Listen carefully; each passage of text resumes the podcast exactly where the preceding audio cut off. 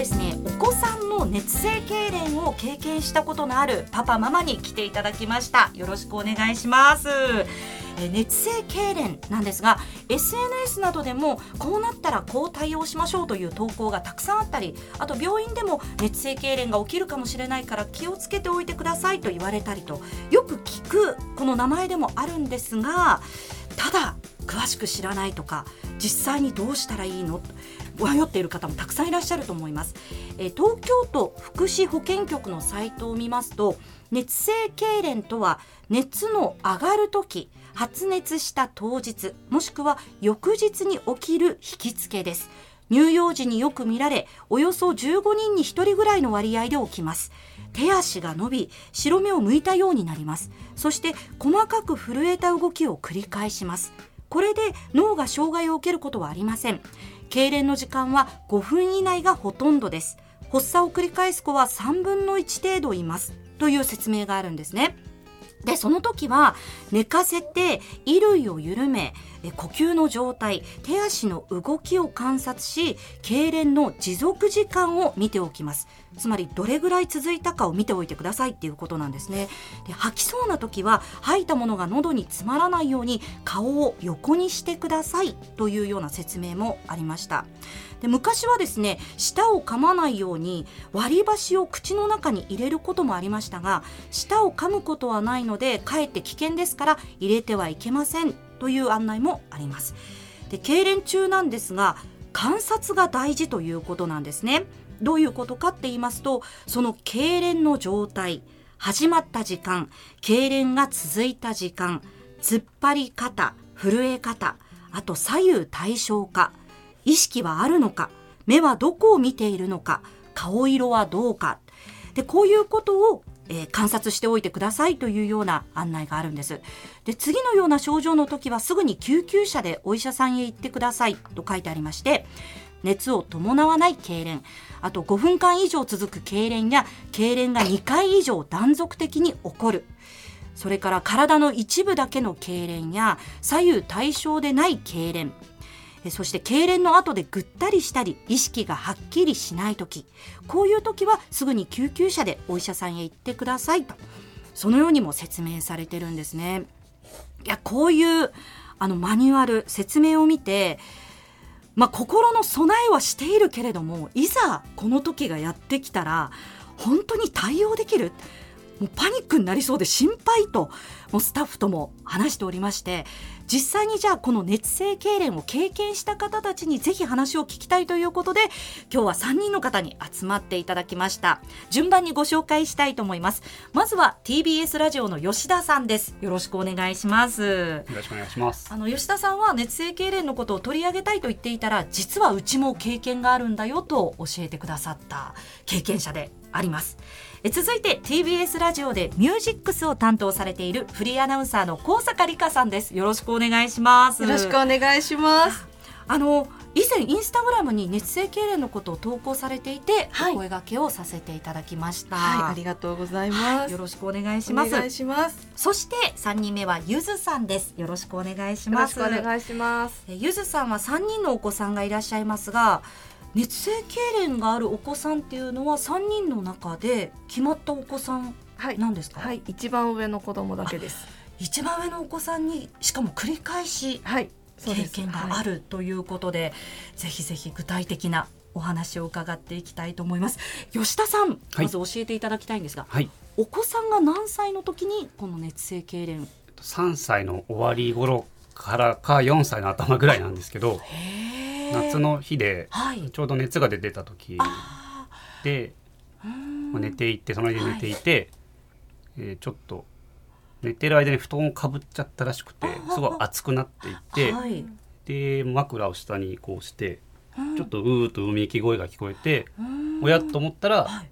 あの熱性痙攣が起きていたという。うわじゃあそのうめき声で気がついた。気がついてあれ？と思ったら、はい、あの口から泡が出ていて。震えているというような感じでした。じゃあ発熱の当日にそうですねだったと思います。痙攣があったっていうことなんですね。えその瞬間っていうのはどんなことを思われましたか？熱性痙攣っていうのは話には聞いていたのでこれなのかとは思いましたけども、はい、やっぱ泡を吹いてそのビジュアルというかがもうちょっとおおドキッとしてしまって、うんうん、でちょっと横にして、はい、何か喉に詰まらせたんじゃないかと思ったので。でちょトントントントンとしてしまって、はいはい、でよくよく聞くとそれやっちゃいけない行動だったりもするんですけどトントンはしない方がいいと。そうなんですよね。でその動画を撮るだとか、はい、感覚を測るとかっていうのも事前情報とはとは知っていましたけど、はい、何もできずに、うん、で結局あの救急車呼んだんですけど、はい、自分ではすごい冷静に救急車のあの電話口の方とお話ししてるつもりなんですけど、お話し口の方がめちゃくちゃこう僕を落ち着かせようとして 喋ってくるのが分かって自分めちゃくちゃパニックなんだなと思って。で結局救急車で到着した頃にはもう落ち着いてあの普通に戻ってたんですけど本当にびっくりしました。じゃあ熱性痙攣が起きてから今思えば何分ぐらいで大体落ち着いたのかな？いやわかんないですけど本当一分とか二分とかすごい短い感覚だと思うんですけど。長く感じませんでした。めちゃくちゃ長く感じて。ですよね。初めての時は特に、はい、これがもう何が起きたんだっていうのがまず。びっくりえだからその読んだ時点では熱性痙攣かもっていうのはもう全然わからない感じだったんですかね、えっと、隣に妻もいたので妻は分かってたと思うんですけどあ発熱当日、はい、こうやって痙攣が起きてるしっていうのでえそのあの枕に顔をうずめるような感じでうーっとこううなっていて口から泡が出てしまっていたっていうことなんですけどそ、ね、どうどうやって気がついたんですか？そのうめき声で。うめき声で僕より先に妻が気づいて、うんうん、まあ、僕も起こされてっていう感じなんですけど。その落ち着かれた時はあの会話とかはできたんですか？お子さんと。できました。ああ、できた救急車にあのストレッチャー乗せられて、入ったところぐらいでもう。意識はい戻ってたんで。三四歳だとその後ね、ね、お話はできる、ね、うん感じになるんですかね。そうか。うわじゃあ事前にこうデータとしては対応策は頭に入っていたけれども実際1回目の何もできませんでした。いやそうですよね。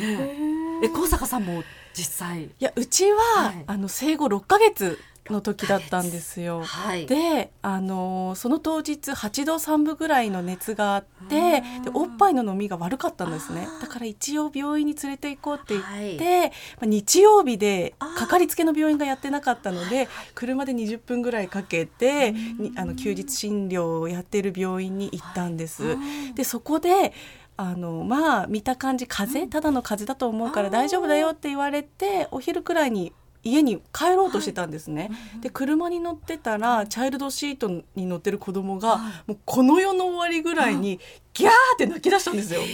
であなんか様子おかしいなと思って大丈夫って見てたら、みるみるこう手をギュッと握りしめて拳をこう上げで震え始めたんです。でああれ？と思ったらもう白目を向いて吉田さんと同じようにこうカニみたいに泡を吹き出してあこれ風邪じゃなくて脳の病気かもと思って急いでチャイルドシートから下ろして抱き上げて。死なないで死なないでって揺らしちゃったんですよね。で後から聞いたらこれもダメみたいなんですけどこうちょっと横にするのが正解だったと思うんですけどそれができなくってで車ああの旦那が運転してたので、はい、ちょっと横に止めて熱性痙攣って知識がなかったんです。なのでちょっと救急車呼んでって言って呼んでもらって、で救急で病院に行ったんですよね。車の中でそうなんです。それも焦りますね。はい。で私救急車に電話したんですけど、はい、もう番号もわからないぐらいパニックになって。そうなんだ。いざ電話しようと思うと。で最初に110番しちゃったんですよね、はい、で間違えましたって言って、はい、119番に電話して、はい、場所はちょっと運転中なのでわかんないですけどとか言っ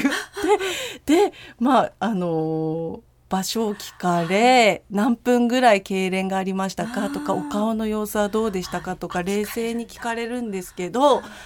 もう私がパニックになって、はい、いやそんなこと聞かないでちゃんと向かってくれてるんですか？怒る怒る怒っちゃっても今考えると最低なんですけど怒ってしまってで向かってるから安心してくださいって言って冷静に聞いてくれた5分くらいにうちも収まってそうなんです。で収まったなと思ったらコロッと寝たみたいでで構ぐっすり寝てたんですよね、だから死んじゃったと思って私が。いや死にました！って言って「死にました！死にました」ってまた連絡して。そしたら、まあ、病院に着いた頃には「大丈夫です。これ寝てるだけで息してるんでちょっと熱性経理だと思うので」っていう対処をしていただいて熱を探す剤下げる座薬をして、はいはい、痙攣止めをしてもらってその日に帰ることができたんですけどもうパニックですね。もうこれまで味わったことないような。そうなんです。もう顔も土偶のような色になるんですよ。で唇も真っ青でもうこれはきっと死んじゃうんだなって思いましたね。いや怖いですねそれは。であの吉田さんみたいに会話ができるとよかったんですけど、三四歳のお子さんだったら。そう。六ヶ月だから、もうどう大丈夫なのか苦しいのかも分からなくて、ちょっと不安でしたね。だから救急車が来るまでに一旦落ち着いたけどその後すやっと寝てくれたのが、うん、またそれはそれで。不安でしたね。ちょっと目目覚ましてよっていう死んだなって思いましたねそれは怖いですね。慌てましたね。その後っていうのは高坂さんも吉田さんも繰り返しっていうのはあったんですか？その熱性痙攣繰り返すお子さんもっていうお話聞きましたけど。うちはそれきりですね。一回だけ。はい。うちはもうそれが怖くって、はい、8度ぐらいまで熱が上がったらもう、あの座薬をさして下げるっていう感じにしてるんですけど、それがちょっと合ってるかはわからないですね。でもそれでもう収まりました。そうですか、はい、じゃあお二方は1回1回だけ。もし次熱性痙攣起きたら次は落ち着いてできるんじゃないかなっていうのはありますか？いや。やっぱり自信そうですよね。目の前でことがね、ね起こると多分パニックになると思います。いややっぱりそうですよね。動画撮れる自信はないですね。いやそっかその状態を記憶しておいてくださいとその痙攣の状態始まった時間、痙攣が続いた時間突っ張り方震え方で左右対称か意識はあるか目はどこを見ているのか顔色はどうかでこれを記録しておくために動画を撮るっていう方法もあるそうなんですけど、やっぱりそこまではなかなかいやかないですね。1回目でできたらすごいすごいことですね。いやそんな中ゆずさんはその上のお子さんが繰り返しご経験があるということでちょっとじゃあもう1回目からの記憶をたどっていただいて、はい、ぜひ伺えたらと思うんですが、はい、ゆじさんお子さんが何歳の時熱性痙攣あったんでしょうか、えー、歳半の時です。最初が1歳半、はい、初めては1歳半です。えー、それからその繰り返しっていうことなんですけど、はい、年齢でいうとどれぐらいの？えっ、ー、と4歳近くなるまで。ちょっと開くんだ。はい。4歳まで、はい、1歳半から4歳までの間に熱が出るたびに熱性痙攣になるっていうパターンですね。はい、うわえ合計何回ぐらいご経験が？多分10回近くはうわ、はい、そっか。痙攣したと思います。うわすもうそれがその繰り返しあるたびにきっと対処されてきたっていうことだと思うんですが最初の時もそうですしその繰り返しの時もそうですしもうどんな体調の日っていうのは傾向があるんですか？はいあの熱が出る最初の日です、はい、最初の日。何度ぐらいとかっていうのも？えっ、ー、とうちの一番上の子供は、はい。微熱から高熱になるまでの期間、うん、時間っていうのがすごく早くて、はい、37度8分ぐらいであちょっと微熱があるなっていうところから、はい、痙攣になる時は大体39と超えるんですけど、えー、はい、30分とか1時間ぐらいで一気に上がってしまうので、えー、その時に必ず痙攣するっていうような感じです。あじゃあこの微熱があった時点であ今日はちょっと危ないかもっていうのがだんだん傾向として分かってくる、はい、そうかその熱の上がり方もお子さんによって全然違いますよねきっと。そうですよね。うちはそこまで一気に上がらないかもって今お話聞いてると思いました。えー、で痙攣その最初っていうのはどんな様子だったんですかね？その日は確か風邪の診断で熱があって、はい、でお昼寝から起きてきた時にすぐに熱を測ってその時は38度あるかないかそう本当にあちょっとお熱あるなみたいな少し下がったのかなって思ってたんですけど異常に手が冷たかったんですその時手触ったら。だ氷のように手が冷たいって言った方がいいですかね。なんかあれちょっと変だなって思ったんですけどまあ普通にしているし、おやつ食べるって1歳半なのでおやつって言ってたのでおやつを少し食べさせてお水を飲ませてっていう感じでやってたら。うちの娘は立ったままだったので、突然倒れたんです。えー、バンっていう音がして、突然倒れて。あ、その音で気がついたはい、あのちょうど食べたものを下げ、キッチンに下げてるところで、ちょっとみ目を離したんです、はいはい、その時に後ろで急にバンっていう音がして見たらもううつ伏せで倒れてて、でびっくりしてこう顔を見ようと思って、動かしたらもうその時には痙攣していて口から大量に同じです。泡を吐いてでうちの子供は左右非対称にあ。の痙攣していたので左手は曲がってたんですけど右手は突っ張ったまま下に降りていてで目も白目じゃなくてなんか左側の方を異常な方で見てて。でそれで痙攣してるからあもしかすると熱性痙攣かもしれないと思ってかかりつけ医に私ちょっと電話をしたんです。そしたら、はい、運よくすぐに電話に出てもらえてで看護師さんだったと思うんですけど痙攣の様子を聞かれたんです。どんな様子ですか、はい、はい、何分ぐらいしてますか？っていうのでその時にその言われた通りに答えて、はい、で左右は対称ですか？って聞かれて右手と左手違いますっていう話をしたら、じゃあ救急車を呼んでくださいっていうふうに言われてその時に救急車切ってすぐ呼びました。でもすごい1回目から冷静冷静ですね。見てらっしゃる。妹が私のすぐ下の妹が熱性痙攣になったことがあって私子供の時なんですけど痙攣を見たことがあったので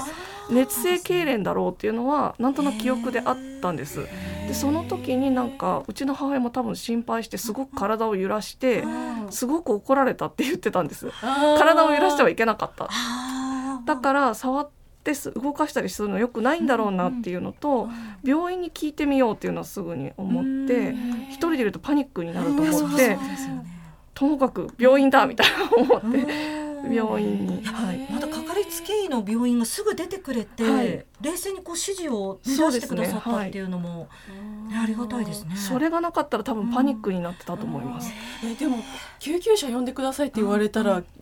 不安になりません？ね、ね、そうですよねあでももう呼んだ方がいいんだと思って、すぐに呼んで。ででも手震えて本当に押す時に、はい、でお子さんはでもその間も痙攣していて5分ぐらいかなはしたと思いますけど、ね、長い実感ですよね、はい、で結構うちあの消防署から近かったのですぐ救急車も来てくれて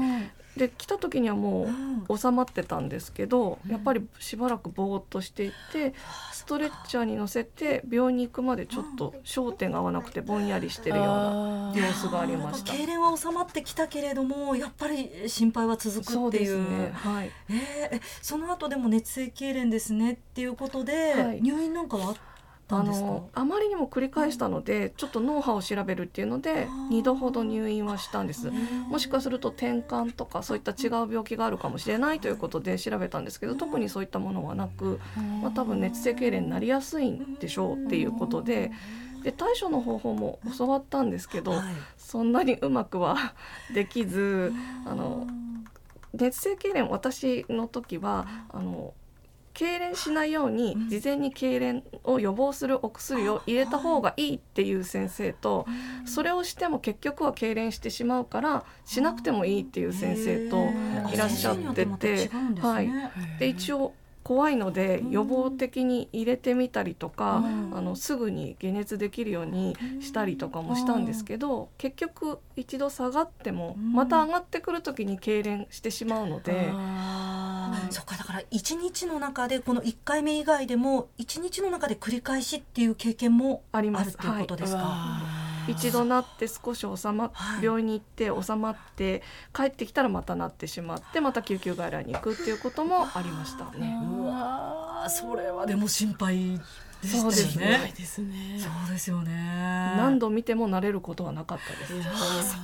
え、全部家お家でですか？自宅だけではなくて、うん、あの夫が熱が出たので、すぐに病院に連れて行こうって言って、はい、かかりつけ医に連れて行く途中になったことがあります。抱っこして抱っこして抱っこ紐で抱っこしてる時に突然なって、その時も口から大量に泡を吐いて痙攣して、夫はその時。うんあの熱性痙攣見るのが初めてだったのですごくショックを受けて死んでしまうと思ってやっぱり走ってそのかかりつけに行って今痙攣してますって言ってすぐ対処してもらったみたいで